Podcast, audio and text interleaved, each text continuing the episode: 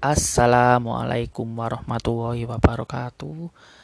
Perkenalkan nama saya Muhammad Afif Mafazi. Jadi di podcast kali ini saya akan menyampaikan pendapat saya mengenai corona. Di sini saya menyampaikan pendapat tanpa naskah atau sesuai yang saya ucapkan. Jadi misal ada kesalahan atau kurang lancarnya apa yang saya bilang, jadi mohon dimaafkan ya. Kita tahu ya bahwa corona itu sudah enam bulan lebih di Indonesia. Kita tahu ini sudah masuk ke bulan 12 di akhir tahun 2020. Corona sendiri seingat saya itu masuk ke Indonesia itu sekitar bulan Maret. Dan efek dari corona ini itu menimbulkan efek besar apa saja? Yang pertama, kita tahu ya bahwa eh, kayak kerja, kayak kuliah, kayak sekolah itu jadi terhambat. Yang aslinya sekolahnya offline jadi online, bahkan yang kerja pun juga sama, yang awalnya offline jadi online. Lalu kedua masuk ke wilayah ekonomi. Kenapa? Kita tahu ya semenjak ada corona kegiatan ekonomi otomatis menurun karena adanya PSBB atau yang lain-lain. Hal ini juga tentunya sangat merugikan bagi para pedagang, bagi pembeli, atau semuanya. Sehingga kegiatan ekonomi yang aslinya berjalan dengan baik, lancar, jadinya tersendat. Dan kita tahu bahwa efek dari corona ini emang nggak kecil ya, emang efeknya cukup besar bagi kita. Oleh karena itu, ya kita harus gimana ya? Ya harus tetap sadar sih bahwa penyakit ini termasuk wabah yang mendunia, nggak hanya di Indonesia saja bahkan negara US pun ya yang kena corona juga banyak. Berarti hal ini kan menandakan bahwa corona ini sebenarnya ada. Tapi yang saya kurang suka corona ini itu menurut saya sih ya menurut saya itu dijadikan ladang bisnis. Atau gimana ya istilahnya ya gimana ya? Ya bis ya karya penyakit seperti corona ini menurut saya sih dari beberapa oknum yang saya tahu ya emang dijadikan ladang bisnis ya tapi saya bingung juga jelasinnya gimana. Lalu corona ini menurut saya sih membawa efek besar ya terutama bagi orang-orang yang sudah ngerjain tugas akhir atau semester akhir atau yang masih ngerjakan skripsi, disertasi dan lain-lain. Karena apa?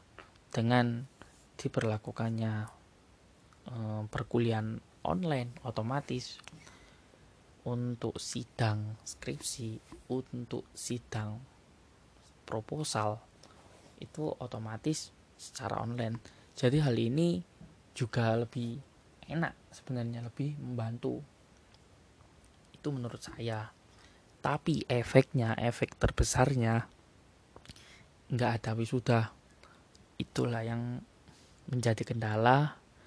Dan menurut saya itu kendala yang kurang enak ya. Karena apa? Karena kita tahu ya bahwa wisuda itu ya emang sering yang dinanti-nantikan ya. Karena itu kan di wisuda itu orang tua kita datang keluarga kita datang bahkan doi kita datang. Tapi gara gak ada wisuda ya otomatis kita ya lulus ya lulus. Itu sih yang gak enak. Lalu kembali lagi ke masalah corona. Kalau menurut saya sih kita patuhi saja ya apa yang disampaikan oleh pemerintah dan dinas kesehatan untuk menjaga protokol kesehatan karena emang corona itu emang ada. Buktinya itu pada ya salah satu istilahnya kayak saya pernah kenal seseorang. Lah orang itu sudah melakukan protokol kesehatan sudah jaga jarak pakai masker tapi kenyataannya masih kena. Nah ini kan menandakan bahwa meskipun pakai protokol itu kan masih bisa kena gitu loh. Apalagi kalau yang nggak pakai protokol. Namun saya pernah PKL ya. Pas saya pernah PKL di suatu kota yang nggak saya sebutkan itu masyarakatnya itu banyak yang nggak tertib sama aturan. Aturan untuk mengenakan protokol kesehatan. Banyak mm, anak muda atau orang-orang yang nggak pakai masker keluar. Terus ya gitulah lalu lalang. Kayak nggak ada musibah gitu loh. Dan di kota tempat PKL itu juga yang tempat saya PKL itu merupakan kota yang istilahnya kayak banyak terinfek orangnya itu orang-orang di sana itu banyak terinfeksi virus COVID-19 ya emang. Soalnya kenapa? Soalnya orang-orang di sana itu tidak mematuhi protokol kesehatan. Jadi ya kita ya harus uh, mematuhi protokol kalau gitu kan. Ya untuk berjaga-jaga saja sih sebenarnya. Ya biar lebih aman gitu meskipun emang nggak menjamin. Lalu yang masalah saya oh iya ya gini. Kan saya pernah baca di di medsos ya di komen-komentar dari para netizen Indonesia. Kok virus COVID-19 itu hmm, ada konspirasinya.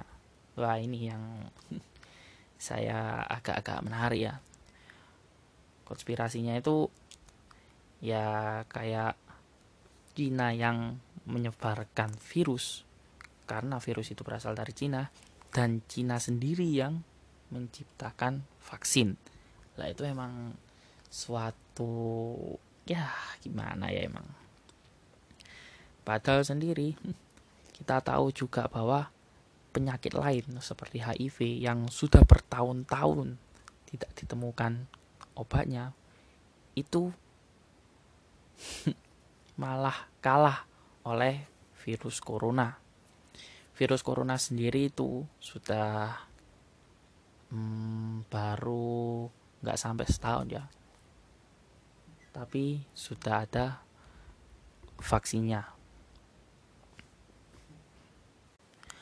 lalu untuk komentar saya untuk pesan saya sih uh, patuhi saja protokol kesehatan patuhi saja aturan dari pemerintah.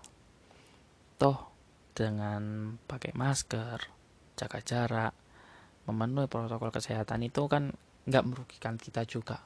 Toh cuman memakai masker. Toh cuman jaga jarak. Apa susahnya sih?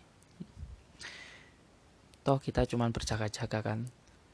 Oke misal kita nggak pakai masker kita yakin imun kita kuat misal nih misal virus covid terkena kita kitanya kuat kita nggak kena penyakit apa-apa tapi masalahnya jika kita e, interaksi dengan orang tua dengan saudara-saudara atau dengan keluarga yang imunnya tidak sekuat kita itu yang bahaya.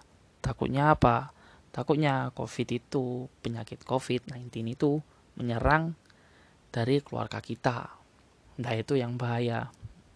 Yang kasihan yaitu kita yang bawa penyakit tapi kitanya kuat dan penyakit itu tersebar ke keluarga, orang lain atau orang tua kita malah mereka semua yang kena dan kita yang nggak kena dampaknya ya jadi ya seperti itu saja podcast kali ini Mohon maaf bila ada salah kata atau tutur kata karena ini merupakan uh, ya saya belajar lah di sini.